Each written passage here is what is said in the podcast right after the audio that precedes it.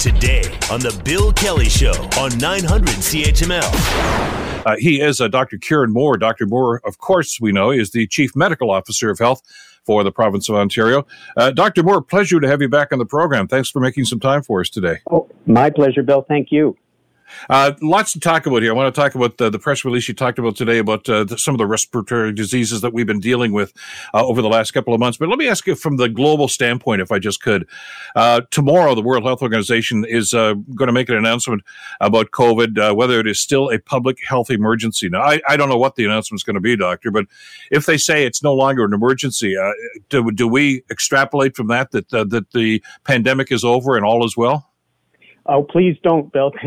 Uh, the virus is uh, still actively circulating in Ontario. We still have uh, individuals having to be admitted to hospital on a daily basis, and sadly, still have uh, around 100 Ontarians in intensive care, uh, 37 of whom need ventilation. So it is an ongoing issue for Ontario, for Canada, and the globe. It's just that you can't stay in emergency mode for uh, three years, you, you, you, have to slow down some of the response uh, uh, and deal with other health issues. But we're, we're going to remain vigilant in Ontario uh, and continue to try to protect Ontarians as best we can. Uh, one of your colleagues, uh, Dr. Isaac Bogoch, who's been on the show many times as well, uh, I think said this is really kind of a technicality to call this uh, a health emergency because it making that announcement as they did three years ago, I guess that makes them available for funding and a number of other things that they can do. But it doesn't, by any stretch, mean that, that we're out of the woods yet, does it? No, it does not. So uh, I would agree with Isaac uh, that it is a technicality. Uh, and I just want to assure Ontarians that we'll continue to have our testing capacity, we'll do our genomics, we'll continue to inform you uh, of the risk. Uh, our vaccines continue to be available throughout our, our pharmacy, primary care, and public health clinics, uh, as well as our oral outpatient antiviral. So it doesn't stop. Our response in Ontario, it only shows that we'll continue to try to protect Ontarians as best we can. Doctor, now we've got you. I want to get maybe an update on something because we've heard about new variations and variations of the variants, et cetera, uh, in other parts of the world, and and you know we shouldn't be naive to think it's not happening here in Canada too. Uh, I, over the Christmas holidays, a lot of people were talking about the BQ1 variant. Uh, some suggestions that it, it, you know the, the, vaccines that we've been taking are are, are not going to work uh, on and on. Give us an update on, on what we're facing these days with COVID. Yes, so certainly it was BQ1 for the last several months, and this virus does mutate on a regular basis of around a 90 to 100 day cycle. So uh, right now we're seeing a rise in one other variant cause, called XBB, uh, and uh, from our assessment, together with Public Health Ontario, it is more transmissible, but it's not more severe than the current strains. Uh, and we are anticipating another uh, smaller wave of activity uh, across Ontario. And hence, uh, thanks for having me on. We all still need to be protected with you know, the bivalent booster. If you haven't taken advantage, please go ahead and do so. And know if you're eligible, we've increased the eligibility for oral outpatient Paxlovid. It's a free treatment that's accessible to anyone 60 and over, um, uh, but also 18 and over if you've got a complex medical condition. And, and the testing uh, is still available across Ontario. So we still are using those two main arms of immunization and outpatient treatments to try to protect each other, but also to protect the health system let's talk about vaccinations. And I know that's a sore point with some people, but uh, it, it, has to be discussed nonetheless. Uh, when the initial vaccine came out, and I, I, think you were on the program at the time, Doctor, and we talked about uh, the the uptake, uh, which was incredible. I mean, I think we were one of the best of the G20 nations when it came to that first dose. Uh, we were ready, willing, and able to roll up our sleeves.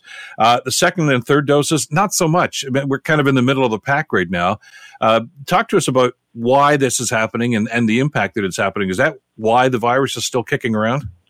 Uh, well, very good points. Uh, we have to celebrate some of our successes in Ontario. 91% of the adult population, so 18 and over, have had our two basic doses, many of whom subsequently have had natural exposure to the virus. So we call that hybrid immunity, where they've been exposed to the virus and built immunity, but also have that underlying vaccine derived immunity. That appears to last at least a, a, a year in protecting individuals. So that alone is a, a part of the wall of immunity that's protecting Ontarians.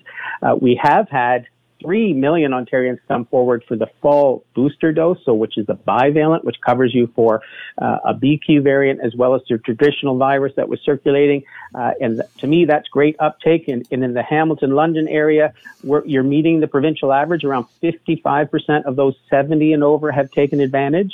Uh, and from 60 to 69 years of age, around 40% have taken advantage of that bivalent. I would love that to be higher, to have more Ontarians protected, especially we know uh, very clearly now that the risk of hospitalization and sadly uh, death uh, is strongly associated with age, and we want those that are most at risk to stay protected. So please, if you haven't uh, taken advantage of the bivalent booster, and we know many haven't, um, now is the time with the XBB variant starting to rise, uh, and it's even more transmissible than the previous variant.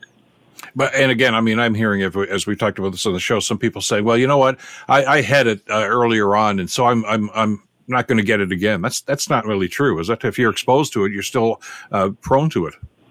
Yeah, so uh, we're we're asking if even if your if your last dose is over six months ago, or the time that you've had an infection, uh, is over six months ago, and you're vulnerable, so 60 and over, or with an underlying medical illness or immune suppressed, please consider getting this booster, the bivalent dose, uh, to stay protected for your own health, the health of your community, your friends, your family, but also uh, to protect you from needing to be hospitalized. It's still showing a strong protection against hospitalization, against severe outcomes by staying up to date for those most vulnerable in our communities.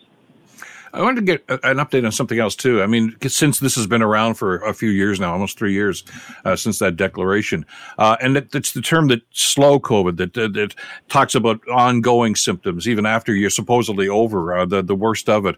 Uh, we've been able to study it now because it's been around for almost three years, uh, and the the reports I've seen on this doctor indicate that this is this is pretty serious stuff. That it does take quite a long time uh, for these things to get out of your system, and there are some people in rehab facilities and others with pretty severe uh, long COVID situations.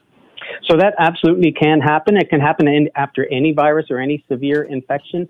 Uh, and the definition is if you've uh, at least three months after your initial infection, uh, uh you have ongoing symptoms which last two months or longer. That meets the definition of, of long COVID, and it can be uh, uh, interference with your sleep or increased shortness of breath or some uh, feeling that your heart's racing or going too slow, uh, and or uh, anxiety or depression. Those could be uh, as a result of being exposed to COVID. And now we have guidelines for your primary care providers to be able to provide treatment and investigation for you if necessary. We also in Ontario have established some uh, rehabilitation hospitals that can offer uh, uh, sort of tertiary care, so care beyond what a family care provider um, thinks they can provide uh, and, have referral pathways as well as pathways to investigate it uh, if someone uh, uh, has these ongoing symptoms. So I'm happy to hear that Ontario Health and all of its partners with the ministry have these guidelines now out to your primary care provider, but also uh, some of our rehabilitation hospitals are specializing in this long COVID uh, type syndrome when things were looking a little iffy there and we were concerned about another wave, I guess this was around the beginning of the winter, uh, you'd, you'd, recommended at that time that we take all measures. There's no mandates, of course, but, you know, wearing a mask if you're going to be around people or in a, you know, a, an indoor environment and stuff like that. Uh, are we still that cautious about this? Are we still concerned about a, a, a, spike if something were to happen? I mean, I was in the grocery store just yesterday, and I got still a lot of people wearing face masks, and I think that's great. I mean, that's that's their choice, but is it necessary? Oh, I, I think it's great as well. We want to remain, uh, you know, mask friendly in Ontario uh, especially those that are at risk for a severe outcome. So older members, I'm, I'm an older member of our community. I continue to wear my mask if I'm in a mall, a box store, uh, a, a, supermarket. Uh, I think that's reasonable. Um, some of the good news, though, is that uh, we have finished. This is very unusual. Finished the influenza season. Normally, it lasts 12 weeks. It started two months earlier. it's very rare for me to be able to say that influenza now uh, is is a much lower risk uh, for Ontarians. Uh, only 1% of our tests are showing positive for influenza across uh, the province, uh, which is just remarkable. So um, that risk for Ontarians is decreased, uh, as well as RSV, that virus that typically affects very young children or older members of our community, that risk is going down. So I can understand that um, you know, the, the healthy young people don't want to wear masks. That's absolutely understandable. But my ask is that older members uh, still consider it Um, uh, uh, and it's, it's one of the layers of protection, staying home if you're sick, good hand hygiene, good cough etiquette, as well as wearing a mask if you're at risk for severe outcomes. We've always, ever since the beginning of this pandemic, I guess, Doctor, kind of looked to Australia to see what might be coming down the road for us. Uh, it's not an apples to apples comparison, I know, but it, you know, we we say, okay, their seasons are different. We kind of say, okay, what did they get and how are they now? Uh, since we're just heading into hopefully the end of winter, uh, what can we anticipate? Are, are, are we going to see a reduction in the number of cases? Are we going to uh, feel a little more freer that, that, that we see? I, everybody wants to see this in the rearview mirror, but I don't think we're there yet, are we? We're not there yet. Um, the benefit of watching Australia was that we were able to watch their influenza season as well as their RSV season uh, and get an understanding that those two started very early in Australia. They're now uh, still in their summer. As they head into their winter, we're going to be watching them during our summer uh, to try to inform our health system partners of what could happen again. Uh, this is the earliest I've ever experienced in my 30 plus years working in the health system of influenza, uh, and, and, I'm glad we had that understanding of what's going on in Australia to be able to prepare our system to try to get our influenza immunizations out and our outpatient treatments uh, available to Ontarians. We'll do the same. We're going to uh, every lesson we we've learned in the last three years, we're going to apply to the winter of 2020, 23, 24 uh, to try to, again, best protect our health system, best protect Ontarians. Uh, and that's our commitment to continue to watch around the globe of what's occurring to best protect us. I, I, got about 10 seconds left, and I know you're very busy too, but just as a, a, a follow up to that question, how was the uptake on the flu vaccine this year? Because I noticed a lot more people very interested in it all of a sudden. Maybe they hadn't used it for years.